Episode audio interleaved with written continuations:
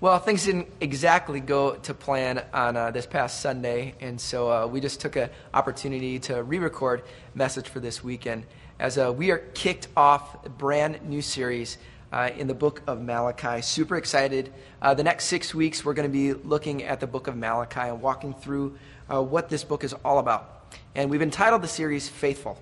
Faithful. And I think faithfulness is really the core message that we see throughout the book of Malachi. Now, faithfulness is something we all get, right? We all understand the idea of faithfulness. I think we see it in sports. I know some of you don't like sports, but for others of you, man, you are faithful to your team. Because you know, sometimes they're really good, and sometimes they're really bad. And it really doesn't matter. For some reason, we're still cheering. You know, I remember, was it, three weeks ago, the Vikings, they they win the big game in New Orleans. Nobody thinks they're going to win. They pull it off, and I, you know, we're just going crazy. Everybody's so excited.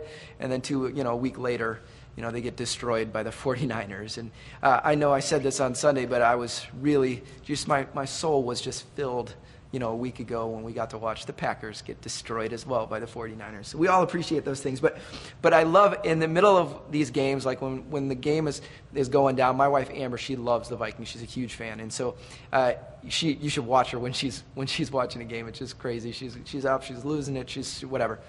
Uh, but at the end of the game, she's like, why do I do this to myself? Why do I do this to myself when it comes to the Vikings? Because she just loves them so much, you know? The fact is, she's faithful, right? The good, the bad, she's faithful. We also understand this idea of faithfulness when it comes to relationships. And my guess is there's a lot of us who, at some point in our life, a relationship has had a question when it comes to faithfulness. Maybe it was the faithfulness of the other party. Maybe it was our own faithfulness. And I know some of you may have been hurt because of those things. But we understand this truth just so clearly it's this that the quality and the health of any relationship hangs on the faithfulness of both parties. If you're going to have a, a quality relationship, it takes faithfulness on both parts. And this is what the book of Malachi is all about. Now, some of the series that we have around here are going to be warm and fuzzy and just make you feel good. And this first message will have a little bit of that in it. Uh, but the full series that we're going into, it's going to be one that meddles with us. It's going to be one that challenges us, that, that really speaks to us with some hard questions. And I think at the end of the day, every single one of us is going to be forced to ask ourselves Will I be faithful? This morning's message uh, is a little bit, a little bit more uh, teaching uh, than it is preaching. And so I'm going to encourage you just to stick with me as, as we get through this, all right? Uh, we're going to begin by reading our text in Malachi chapter 1, beginning in verse number 1. Malachi 1 1. And as I, I talked about it on Sunday, the, uh, Malachi is not a book that we always read all the time. And so if you ever have a hard time reading or finding where at, don't, don't get too worried about it. Open your index, figure out where it's at, turn your way there, okay? Here's what it says A prophesy, the word of the Lord to Israel through Malachi. I have loved you, says the Lord. But you ask, How have you loved us? Was not Esau Jacob's brother, declares the Lord? Yet I have loved Jacob, but Esau I have hated, and have turned his hill country into a wasteland, and left his inheritance to the desert jackals. Edom may say, Though we have been crushed, we will rebuild the ruins. But this is what the Lord Almighty says They may build, but I will demolish. They will be called the wicked land, a people always under the wrath of the Lord. You will see it with your own eyes and say, Great is the Lord even beyond the borders of Israel. Let's pray. God, we thank you for your word. And every time we come to your word, God, we say this. We want to have ears that are open to hear from you. We want to have eyes that see clearly, and we want to have hearts that are tender to whatever you have to say. And so, God, I pray you would speak through this time we have together. I pray that in Jesus' name. Amen. Amen. Well, they're going to bring up a, an image here on the screen. It's called a magic eye. How many of you ever have seen one of these magic eye images? I know when I look at these things, they drive me crazy uh, because I have never, ever seen what I'm supposed to see. Like when I look at these things, it just looks like a bunch of colors. It makes no sense whatsoever to me. But there's a truth when it comes to these things. Because if you know what you're seeing here, apparently this image we're talking about is supposed to have a shark in there somewhere. Now, I've never seen a shark. I don't know where it is but I don't really know what I'm supposed to do. Obviously, I've never figured out how my eyes are supposed to see these correctly. And so here's the truth that we understand about these things it's this if you don't know how to look correctly, you won't see correctly. If you don't know how to look correctly, you won't see correctly. If you don't know how to look, you're not going to see what it is you're supposed to see. This principle is 100% true when it comes to Scripture. And I've said this before that my job as a pastor isn't just, just to preach and inspire you, but part of my job is to help point us in the right direction and to, to teach us some of those core things that we need to know. And so before we even jump into the book of Malachi, I want to stop and I want us to look at some core principles and, and ideas that we need to understand before we jump into Scripture. The ways that we need to look so that we can see the right thing. All right? There's two things uh, that, that I want you to understand. The first one is this Scripture was written for you, but not to you. Scripture was written for you, but not to you. What do I mean? You were not the original audience. Uh, when it comes to Scripture, you weren't the original audience. You weren't the original receiver of this information. These books were written to a specific group of people at a specific time from a specific author. And if we bypass that, then sometimes we miss what the original intent was. You know, in our modern society, specifically our postmodern world, you know, we say, oh, it's your truth. Your truth is what matters. I got my own truth, you got your truth, everybody's got their own truth. But the reality is, if everybody's got the truth, there is no truth.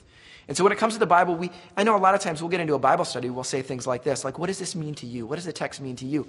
That's good, but you better not start doing that until we first know what is the text actually trying to say. Because otherwise, we can come up with some crazy ideas for what Scripture is supposed to mean. Now, we understand this idea that Scripture is written for you but not to you when we get to the New Testament. Because a lot of the letters in the New Testament are very clear. It's like, I, Paul, am writing to this group of believers in Philippia, uh, or Philippi, and, and, and there's just some clarity. There's obviously some things he's addressing. There's all this kind of stuff. So, like, we get that.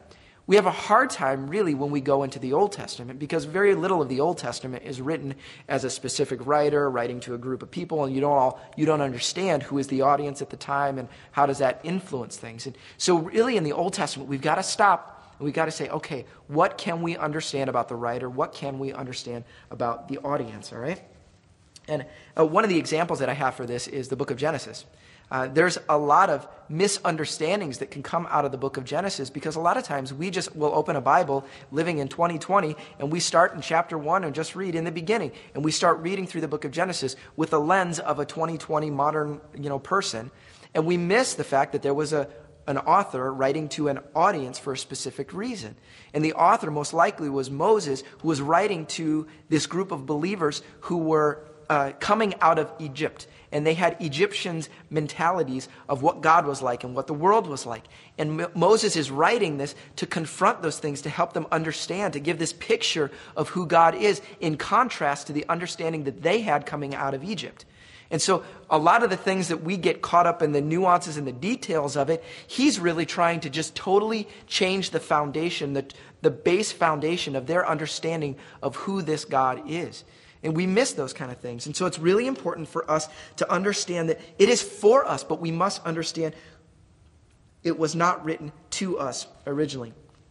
Context really, really matters. Uh, I, I, talked about this a little bit, and I've talked about this before, that prosperity theology is an example. We have uh, issues of, of prosperity theology being taught all over the place.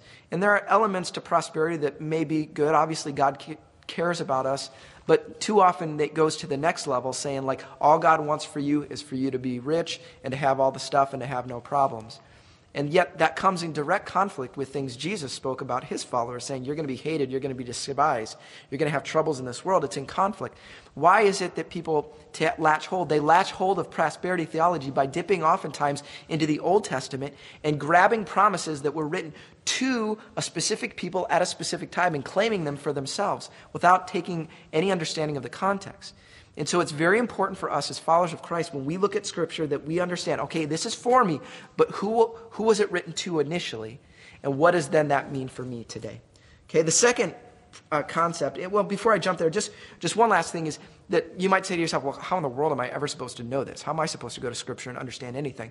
Uh, a very simple way to do that is to simply buy your, a, a good study Bible. You can get an NIV or a CSB is one that I love, ESV. There's a number of study Bibles. You get a good study Bible, what it'll do is before you get to a book of the Bible, it'll give you some base understanding of audience and who this is about. And then throughout, you'll have footnotes that explain different parts of Scripture. And it's a really simple way to start to, to see Scripture as we need to see it, okay?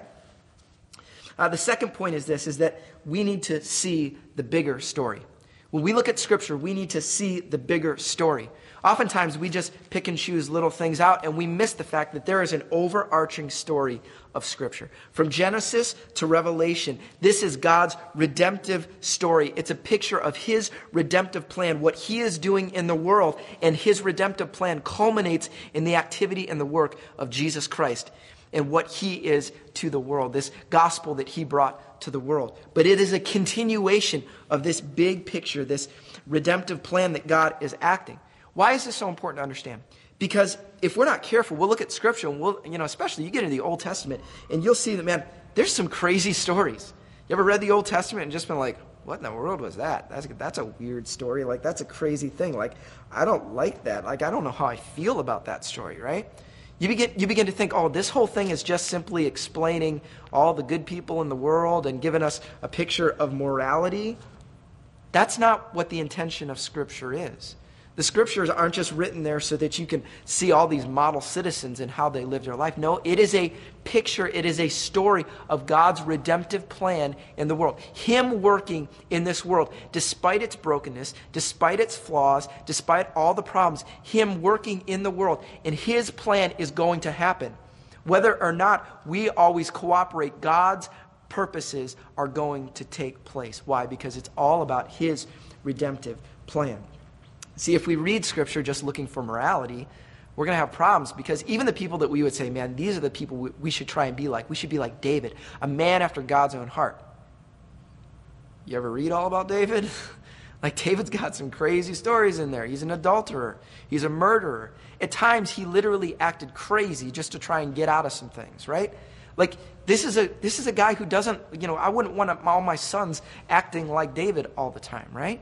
And so we have to step back and recognize that the purpose of Scripture is to see this bigger plan that's going on, that God is actively doing something to redeem all of mankind and creation for His glory. And it, and it culminates in the work and the person of Jesus Christ, right? And that's why around here as a church, we don't say we're not just simply Bible centered, because we don't just simply walk and try and, you know, let's pluck little stories out of the Bible. No, we can just unfortunately try and develop a, just a good morality out of that. That's not the goal. The goal is that we would see the gospel, the good news of God's redemptive work in the world through the person and work of Jesus Christ. That's the big story that we're seeing, okay?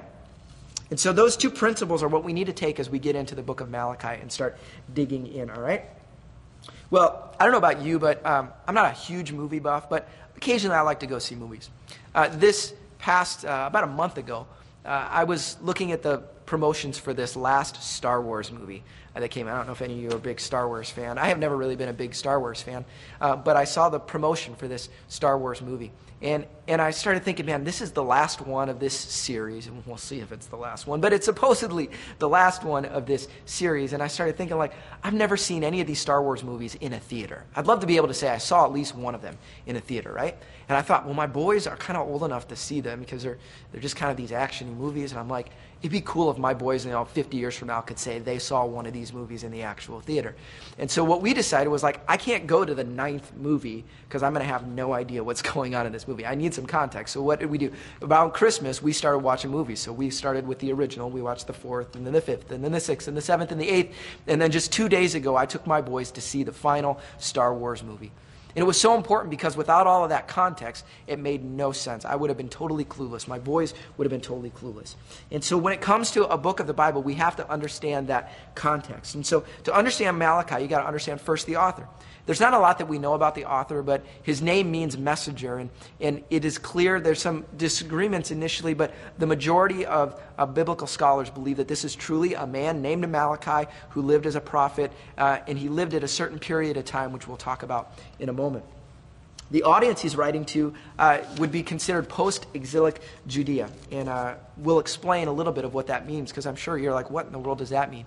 If you look at the big story, and again, we talk about the big story, God initiates this plan of redemption of humankind through uh, coming to a man named Abraham. And he says, Listen, I'm going to do something through you. It's not because you're so great, it's because I'm doing a work in the world. Remember, I'm doing this redemptive plan within the world. And eventually, down the line, we get to a nation known as Israel. It's a people group that came out of the line of Abraham. And they're this, this group of people who are God's special possession. He's at work with them. And remember, He's redeeming the world. He's got a plan. It isn't because they're so great, because we know the stories. They screwed up all the time.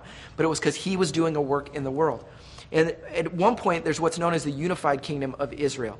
And there was three different, there was a King Saul, then King David, King Solomon. This is a period of time which is really the, the greatest time in Israel. When everything was going well, they had the money, they had the influence, uh, they had the esteem. It was a great period, specifically under King Solomon, known as the wisest man in the world. There's just so many great things going on, right?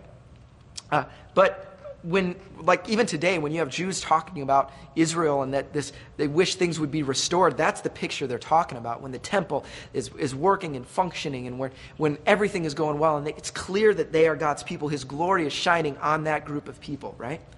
Uh, but if you're familiar with the story as soon as solomon dies almost instantaneously the, the kingdom is divided into two different nations. Two different leaders try and take over. And there's what's known as the northern kingdom of Israel and the southern kingdom of Judah.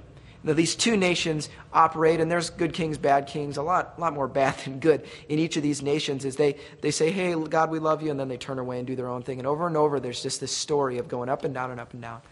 But eventually, they get to the point where the nation of Assyria takes over. Now, they're the powerhouse in the world. Assyria comes and destroys the northern kingdom of Israel. Okay? And the northern kingdom is exiled, taken away, and they are never on the planet again. They are gone forever. Okay? Uh, but then we have the nation of Judah. Uh, the nation of Israel was in 722 BC. In 586 BC, now the Babylonians are in control of the world, and they now come and they destroy Jerusalem, they destroy the temple, and they exile people back to Babylon. And now they're struggling. Well, eventually, Persia takes over control of Babylon. And when Persia comes in, they actually allow these exiles to return back to the land. And so they're able to go back to their town in Israel, and there's different waves that come back. The first group comes back, and then a group comes back and is able to rebuild the temple, and then a group comes back and is able to rebuild the wall. And there's all this stuff, and, and you can read about that in Ezra and Nehemiah. But here's the reality it's nothing like it once was. The temple is nothing like. In fact, in, uh, you can read the story. It says that people who were alive back when the, the old temple was there and they saw the rebuilt, they cried and they wept because it was nothing like it was, right? But the nation is there. And God has restored them back to their, not because they were so good, they had failed over and over again, but God restores them back to their land, you know? Uh, but they, they start doing the same thing they always do. They start going their own way, running away from God, doing the things that they shouldn't do, right? And things get to this point where they're just bad again. They're weak. They're broken. They have no influence. They're still under the domination of the Persians, right? This group of people that saying, We're supposed to be your people, God. We haven't acted like it, but why aren't you, why aren't you taking care of us? You know, things are rough, right? They'd be saying things that I'd probably be saying, God, if this is if this is your plan, like I don't understand your plan. And God, if this is your plan, I don't know that I understand you. Uh, maybe you felt that way before. I know I felt that way. Like, God, I don't get this. I might have made this bed, but I still don't understand. Why aren't you taking care of me, God? I thought I was yours. This is where the nation of Israel is at at this time. So we get to the book of Malachi, and this is written to this group of people. You know, it's just, you know, several decades after they have returned back to the land, and, and things just aren't exactly the way they thought. This is a perfect bridge into the New Testament. We'll talk about some of those reasons in the coming weeks. Uh, but when you look at the structure of Malachi, it's a very unique book. There's six disputes. God basically, through the prophet Malachi, brings six disputes to his people. He basically lists, hey, here's something I'm, I'm frustrated by. And then he assumes what their response is going to be. And so he speaks out what their response would be. And then he doubles down and clarifies exactly what he means. And he confronts them about something going on. And he does this six times throughout the book. And so each week we're going to be taking on one of these six disputes. And so week one, uh, we're going to dig into the very first. And uh, that's where we're at in Malachi chapter 1, beginning in verse number 2. And it says this I have loved you, says the Lord. I have loved you, says the Lord. See, God confronts right out of the gates. It's going to meddle later on, but he starts with his heart for these people. He says, I have loved you. Now, this is a statement, again, they may find this one hard to believe. Remember, they're in the hard time. The glory is gone. Things are not going well. It's been hard. They're pitiful. You know, they're under domination, all this kind of stuff. But this word love, it means more than just like, I feel ushy gushy towards you. I just, I just have these warm feelings toward you. That's not what this word love really means in the original Hebrew. It carries with it this idea of, I have chosen you. This word love, it means I've, I've chosen you. And this is the reality. Remember, we talk about this big story of Scripture? This is a reality. I have chosen you. I have loved you. You haven't been worthy of being chosen. You haven't done, you've failed over and over again. But listen, I have loved you. I've chosen you. I've continued to stay committed to you. This is speaking of a covenant. God made a covenant with Abraham and then he made a covenant with Israel. And he's made this covenant over and over again with his people saying, listen, I'm gonna, I'm gonna be committed to you. It isn't a contractual thing. I'm, I'm all in with you. I'm gonna do this work. I'm gonna be faithful to that work, right? And this is what he's saying I have loved you, I have chosen you. But then he gives the response that he assumes they'll say, But you will ask, How have you loved us? He's like, How have you loved? What have you done for me lately, God? Like, how have you loved us? How have you chosen us? And this is when he reminds them of what he has done. He says, This was not Esau, Jacob's brother. What's he meaning there? If you're not familiar with the story, uh, there's Abraham and then Isaac. Isaac has two sons, twin sons, Jacob and Esau. And it says, even before they were born, God chose Jacob, who he renamed Israel and became the nation of Israel. And then he didn't choose Esau, right? So he's got these two different lines coming out of the same mother. And he says, I have chosen Jacob. He is the one. He's the one that got the birthright, the blessing. He's the one that I have, I'm going to work through. I'm going to bless. I'm going to, I'm going to do. He's going to be a part of my redemptive plan. Listen, it's not because he's so great. It's because, remember, I'm doing this work in the world and I'm choosing to make him a part of this thing. Now, when you read the next part, you're going to say, man, this sounds a little bit weird, but I want you to hear it. It says, Yet I have loved Jacob, but Esau I have hated. You hear that, you're like, mm, that sounds really creepy. But this word love and hate, again, remember, it's not I have this ishy gushy feeling and then I despise that guy because he's horrible. That's not what that means. I love, I have chosen Jacob I have not chosen. I have not chosen to align myself with Esau. That's what he's saying. This isn't an issue of vindictiveness toward Esau, but it's rather he's talking about his faithfulness toward Jacob. He's trying to remind his people that he has been faithful. He has chosen this group of people, right? He has truly loved them despite what they're seeing. Now, there's a little confusion in the text because you're like, he's talking about Esau, and then in a few moments he talks about Edom may say some things. You need to understand Esau and Edom are referred to the Esau was the original man named Esau, but they are referred to the people are referred to as Edomites throughout Scripture. And, uh, and so, and really, when you hear Edom or Esau throughout the Old Testament, a lot of times it means more than just simply that people group. It means all other people groups other than Israel. Okay? So, what God is trying to say is listen, I have chosen you, I haven't chosen any other people group. Apart from all nations of the world, you're the one that's chosen. Listen, you haven't been faithful to me. You've been screwing up. You've been going your own way. You've been having other gods. You have not done what I've asked you to do. But despite that, I have been faithful. And he goes on and, and he says, Edom may say, though we have been crushed, we will rebuild the ruins. At this time, the Edomites had actually been destroyed about this period of time. And most likely, what the Israelites are hearing them, this Edomites say is like, well, they're telling them they're going to rebuild, and God, they're probably going to rebuild, and they're going to be okay. And what about us? We're struggling. And what God is saying, listen, they might say they're going to rebuild, they're not. Listen, they're not chosen. They're not going to endure. You are going to endure. Why? Is it because you're so great? No, it's because I chose you, I have loved you, and I will be faithful to you. My redemptive plan is going to take place, and guess what? You're a part of this thing. So you better have some humility about this, but you can trust in my redemptive work and what I am doing in the world, all right? I will carry through. And I love the way this passage ends. In verse 5, it says this You will see it with your own eyes and say, Great is the Lord, even beyond the borders of Israel. What is he saying? In that period of time, people oftentimes would see that there was gods of a realm, right? Territorial gods would be the God of a nation. This nation has their God. This nation has their God. And, and they could do things within their realm, but they couldn't do anything else. There's a God of the sky, God of the sea, God of the mountains, God of the land, God of the sun, all these kind of things. And, and what, what God is trying to speak to him is listen, you're going to realize that, that I'm not the God of a realm, I am the God over all realms. I am the one with all power, and there is hope, and you can trust in me, Israelites, because I am that kind of a God. I am faithful, I am strong, my, my hope is available to you because it is not taken away. I am here, all right? It's just an amazing, amazing story. And Malachi saying you can have confidence in the midst of your situation. I know things don't look good right now. I know, I know it feels disappointing right now. I know you're struggling. I know you're looking at the other nations. You're saying, well, they're so strong and they've got, their God must be. No, no, no, no, no. Their God ain't any better. Trust me. I am the God over all things. You can trust in my redemptive plan. It is going to take place.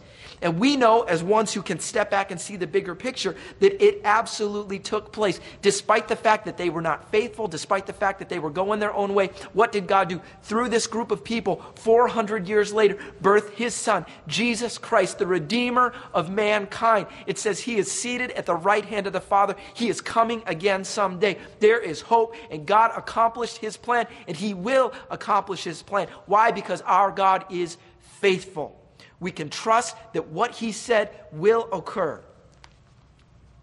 So, this is what he's saying to the people struggling in Jerusalem. So, what? What does that mean for us uh, in 2020? Here's, here's what I think it means. When it comes to our relationship with God, here's a big so what. Our foundation is His faithfulness. Our foundation is his faithfulness. The foundation of our relationship with God is not our ability to be so great. No, it is His faithfulness to us. That's what he was saying. Listen, I'm doing this redemptive work. You remember? He's saying, listen, I am the faithful one. You have not been faithful. I have been faithful. And the same is true for us today. Listen, he did a redemptive work.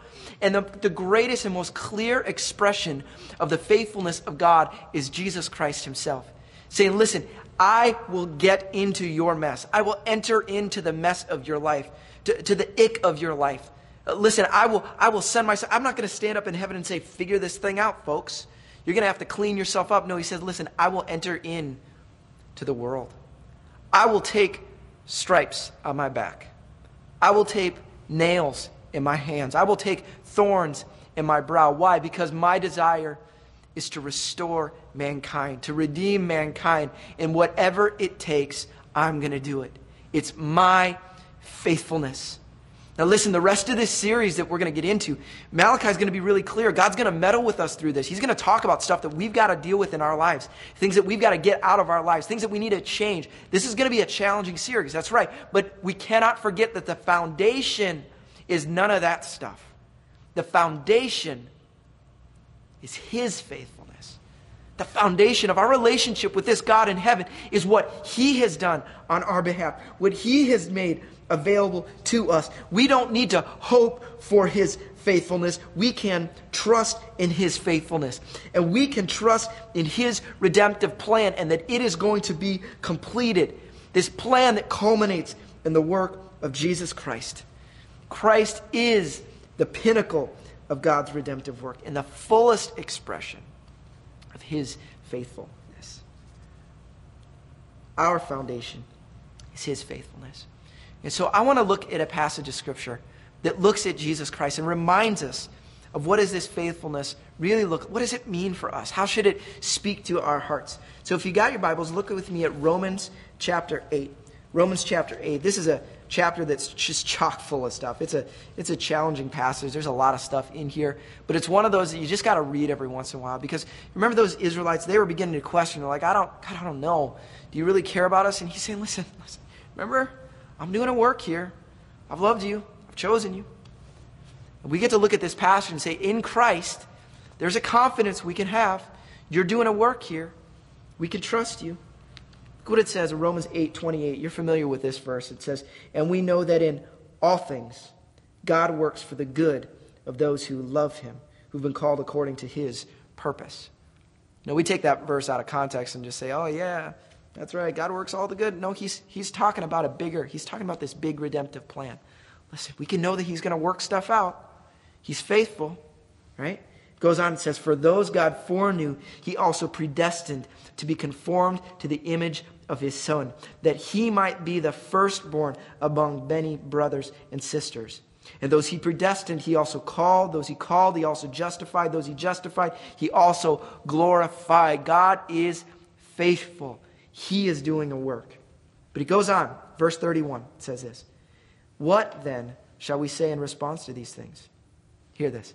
If God is for us, who can be against us? He who did not spare his own son, but gave him up for us, how will he not also, along with him, graciously give us all things? Who will bring any charge against those whom God has chosen? If it is God who justifies, who then is the one who condemns? No one. Christ Jesus, who died, more than that, who was raised to life, is at the right hand of God and is also interceding for us. Hear this Who shall separate us from the love of Christ? Shall trouble or hardship or persecution or famine or nakedness or danger or sword? It goes on in verse 37 No, in all these things we are more than conquerors through him who loved us. For I am convinced that neither death nor life neither angel nor demons, neither the present nor the future, nor any powers, neither height nor depth, nor anything else in all creation will be able to separate us from the love of God that is in Christ Jesus our Lord. Mm. So good. So good. Our God is faithful. Jesus Christ is the purest example, the purest expression of the faithfulness of God. You say, I don't see it. Hear this. God would say this faithfulness isn't just something I do, faithful is who I am. Christ says this I will go anywhere to redeem mankind. So, like I said, Malachi is going to meddle with us in the next few weeks. There's going to be challenges. I know I'm going to have my life challenged. You're going to have your life challenged. It's going to be really good, right?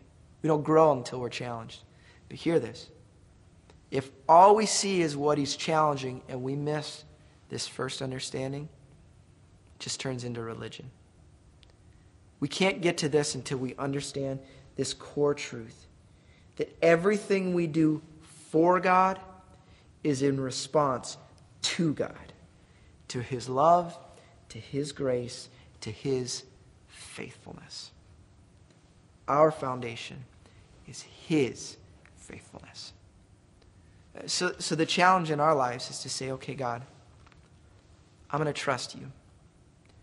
No matter what I'm going through, no matter where I'm at, the challenges I've got going on, I can look around me and say, God, what have you done for me lately? I can look back and remember.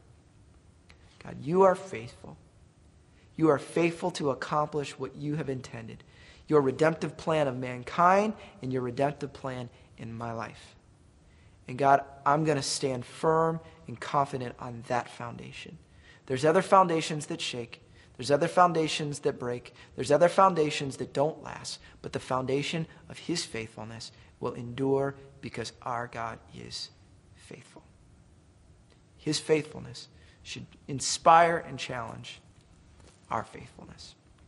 So I got a challenge for you this week, and it's just simply this Would you begin your day by reminding yourself of his faithfulness? You see, so often we, we go into our days, and whenever we approach God, we only approach Him to get some things, to ask Him for some things. But what would happen this week if instead we just said, God, thank you. Thank you for your faithfulness.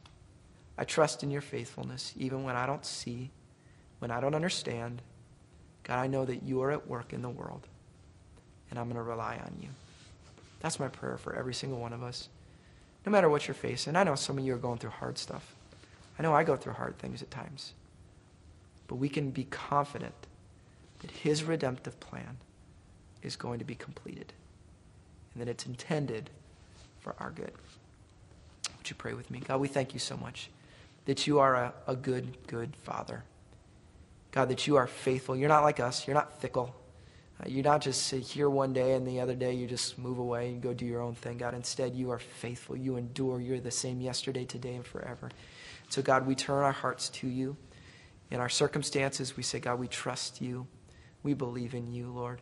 And we thank you that you are working your redemptive plan out, and we get to be a part of it. You've invited us into it, God. And so we choose to be in response to that, to be in response to your love, to be in response to your faithfulness. And God, we pray as in the, the coming weeks, as we go through this series, I pray that you would help us to become more and more like your son, Jesus, that we would become more and more faithful. We love you. Amen.